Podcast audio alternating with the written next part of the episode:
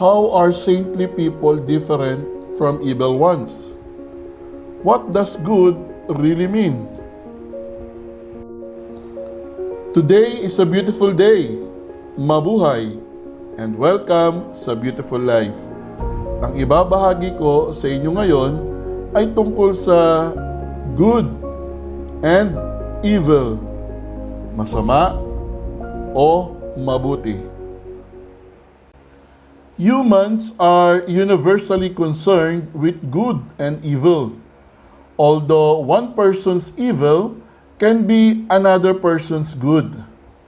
How do individuals arrive at decisions about what is right and what is wrong?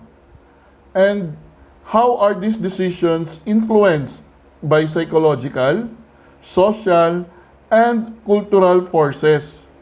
Such questions from the foundation of the field of moral psychology. Social psychology has always emphasized the crucial role of social perception, that the reality or factual status of a social act depends often critically on the eye of the beholder, on specifically who is interpreting or imposing meaning on the event. In short, being good and being evil is in the eye of the beholder, according to social psychologists.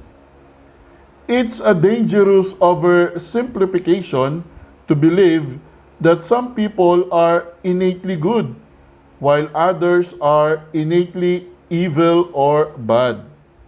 This misleading concept underpins the justice system of many countries. Bad people commit crimes, and since they are intrinsically bad, they should be locked away so that they can harm us with their evil behavior. So they cannot harm us with their evil behavior. Ayon sa ibang tao, may mga tao talagang likas na mabuti at hindi gagawa ng anumang kasamaan.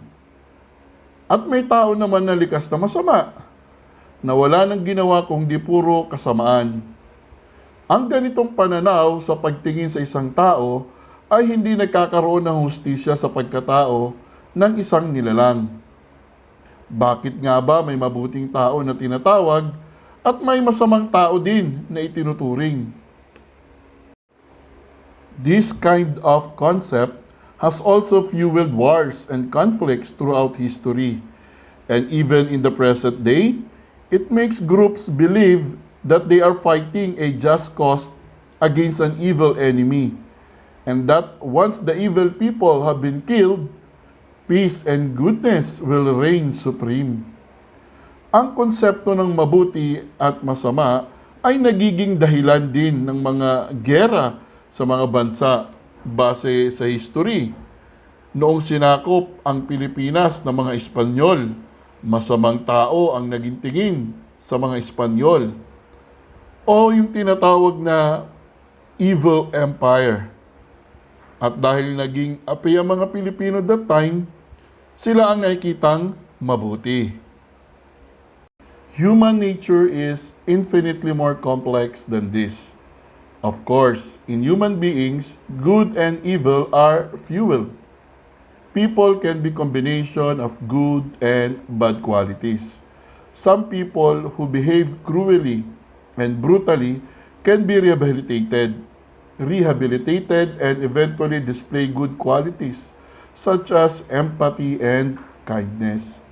And rather than being essential, most cruel or brutal behavior is due to environmental factors such as an abusive childhood or social learning from family or peers.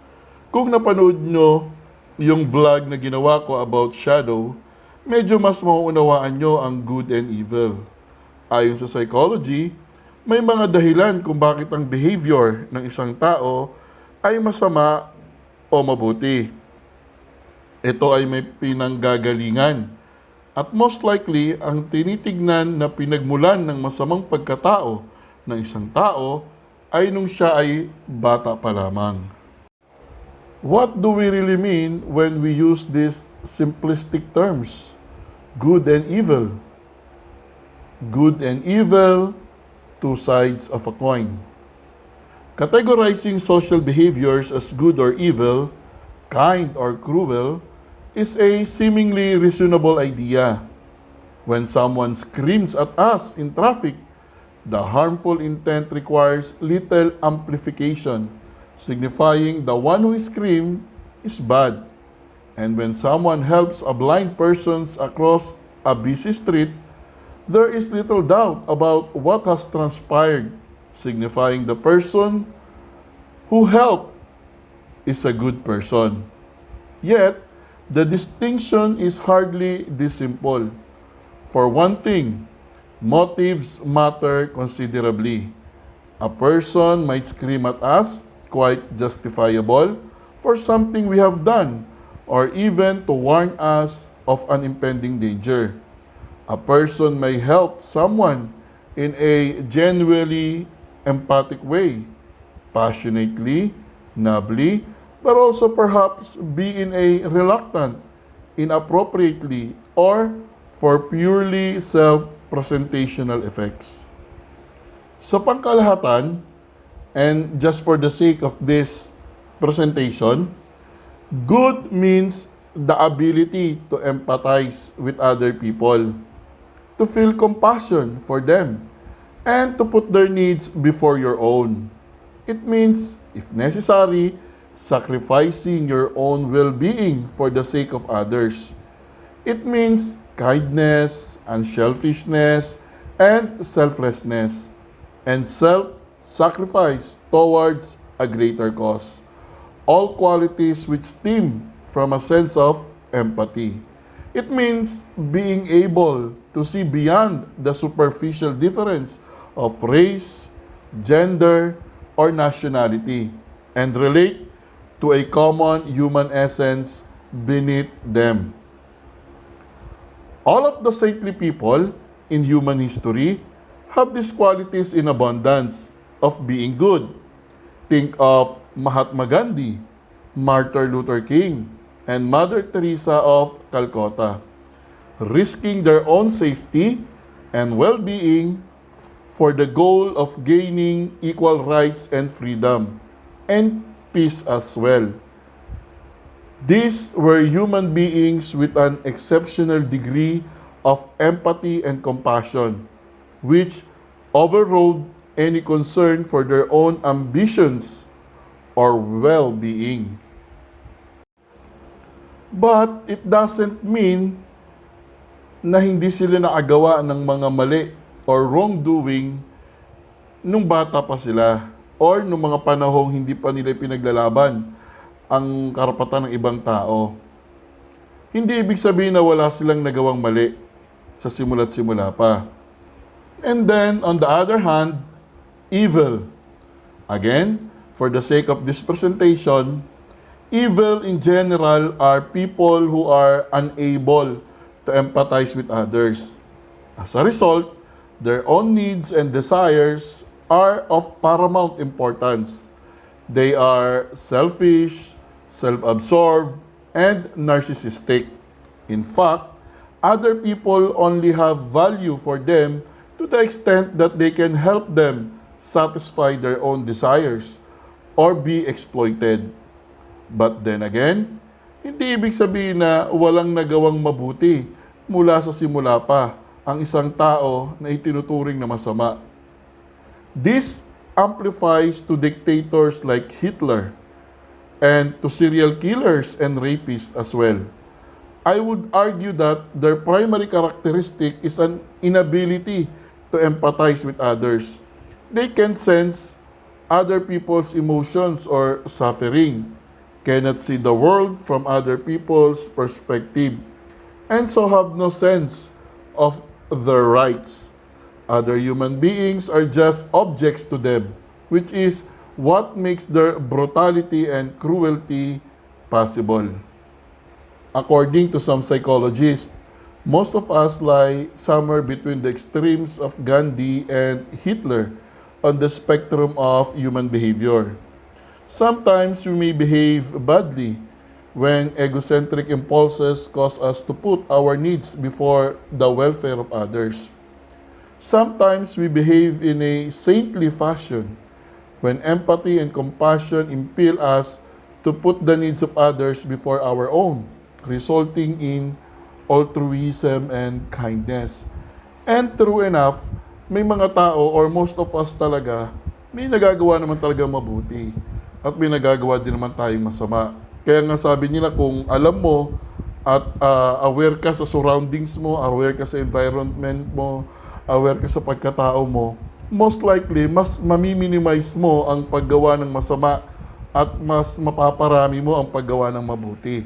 Kaya importante na kilala mo ang sarili mo, aware ka sa pagkatao mo, at aware ka sa environment para mas ah, maganda ang relationship mo ah, sa ibang tao.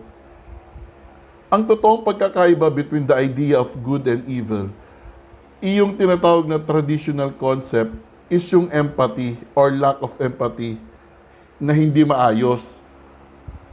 Although people with a psychopathic personality appear to be unable to develop empathy, for most of us, empathy or goodness is a quality that can be cultivated. Pwedeng itanim ang kabutihan sa pagkatao. This is recognized by Buddhism and most other spiritual traditions. Kaya sa mga simbahan or bahay-sambahan, itinuturo ang kabutihan at kung paano ito isa sa buhay. May mga taong naakusahan ng pagpatay, pagnanakaw. Pero umaabot sa punto na ito'y pinagsisisihan nila at nagbabago sila at gumagawa ng kabutihan. Marami ng mga ganitong kwento at mga pangyayari. Isang paraan para maitanim ang kabutihan ay ang pag-practice ng meditation or mindfulness. And as we become less attached to materialism and status seeking, we become more open and more connected and so more selfless and unselfish. The fluidity of goodness is also recognized by the process of restorative justice or healing justice, which is becoming more and more widely used within European justice system. Rather than locking bad people away, which is unfortunately so widely practiced in most countries' penal system, restorative justice gives offenders the opportunity to meet their victims, to see how their crimes have affected them, which often leads to a sense of empathy for their victims, which in turn frequently leads to rehabilitation. Maraming mga nangyayari sa buhay natin minsan ng paiba-iba. Madami ang naukulong na wala naman talagang kasalanan, no? lalo na dito sa bansa natin na sa Pilipinas, at tinatrato na silang masama. Ex-convict ang tawag sa kanila eh, pag sila nakalabas. Pero tama nga naman yung pamamaraan na ginagawa sa Europe, no? For them to rehabilitate yung kanilang mga prisoners o yung mga taong tinatawag natin mga bad people. Dito sa atin, may ganun din naman tayong tinatawag na rehabilitation, but nevertheless, once na nakulong ang isang tao, hindi na ito nakikitaan ng kabutihan. Usually, iba na ang tingin sa kanila. At kadalasan din naman na-experience natin na nilalayuan at parang pinandidirian ng mga taong nanggaling sa loob ng kulungan. Kaya hindi sila nagkakaroon ng pagkakataong magbago kasi ang tingin sa kanila ng mga tao ay masama na talaga. Madalas kong itinuturo sa iba ang makinig sa dalawang kwento at huwag agad maniwala sa isang kwento. There is always two sides of the story. And for us to know the bad or the good side, we must listen to the two. Rather, we must listen to the two sides of the story. Katulad nung mga tao na kinukwento sa atin na may nagawang masama, kadalasan madalas agad itong pinaniniwalaan na hindi man lang tinatanong mismo yung taong involved kung talagang nagawa niya yun o hindi. Hindi na binibigyan ng pagkakataon na mapakinggan yung kanyang kwento. Ang madalas na lang na iniintindi at pinapakinggan, eh kung sino yung nagkukwento. Hindi yung mismong tao na pinanggalingan o pinagsimula ng kwento. Maraming ganito ang nangyayari sa atin na tinitignan agad natin na masama ang isang tao na hindi naman natin kilala, ni hindi man lang natin nakausap. Although ikinuwento lang sa atin yung kanyang ginawa na masama. And the best thing that we can do is also to look in the goodness of other person. Huwag lang yung puro masama ang tinitingnan natin. Kasi nga, kung napakinggan nyo nga yung isang vlog na ginawa ko no, about shadow, meron talagang evil side or dark side sa bawat tao. So again, ulitin ko, it's better for us to listen to the two sides of the story bago tayo maniwala, bago tayo magkomento between good or bad. The goodness in human beings emerges when we are connected, when we spread out into empathy with one another. I believe that goodness expresses something fundamental about human nature. Even if it might be something difficult to see, evil is an abbreviation, a form of pathology, as the psychopathic personality shows, which only emerges when we are broken off into disconnected fragments. Nagiging masama ang isang tao dahil sa mga pangyayari sa kanyang buhay. Ang bawat tao ay may kabutihan sa kanyang puso. Always look for the goodness in every person. It is one way to understand your purpose in life. And by saying that, importante din na ikaw mismo, kilalanin mo yung sarili mo. Your good and bad side. Para mas magkaroon ka ng maayos na relasyon sa ibang tao. Malawak ang usapin patungkol sa good and evil, lalo na kung isasama ang relihiyon. Ngunit, ang topic na ito ay para lamang maunawaan natin ang, ng simple, ang good and evil, mabuti at masama. Yung ibinahagi ko sa inyo ay base lang din sa mga nabasa ko, sa mga natutunan ko din, na sinishare ko lang din sa inyo para maunawaan nyo lang din at maintindihan yung mga topic na dinidiscuss ko rito sa Beautiful Life. So kung may mga tanong kayo, may mga nais linawin, please do comment. Mag-comment lang kayo or uh, mag-PM kayo kung may mga gusto pa kayong nais na linawin sa mga topic na dinidiscuss ko or may gusto kayong topic na gusto nyo i-discuss ko rito sa vlog ng Beautiful Life. Mag-comment lang kayo. Maraming salamat sa paikinig. Maraming salamat sa panonood. Tatandaan natin palagi, we only die once, but we always live every day of our life. Ang sarap-sarap mabuhay. Lalo na kung alam mo kung paano mabuhay. This is Ems once again. Beautiful life, harmony of life. See you on my next vlog.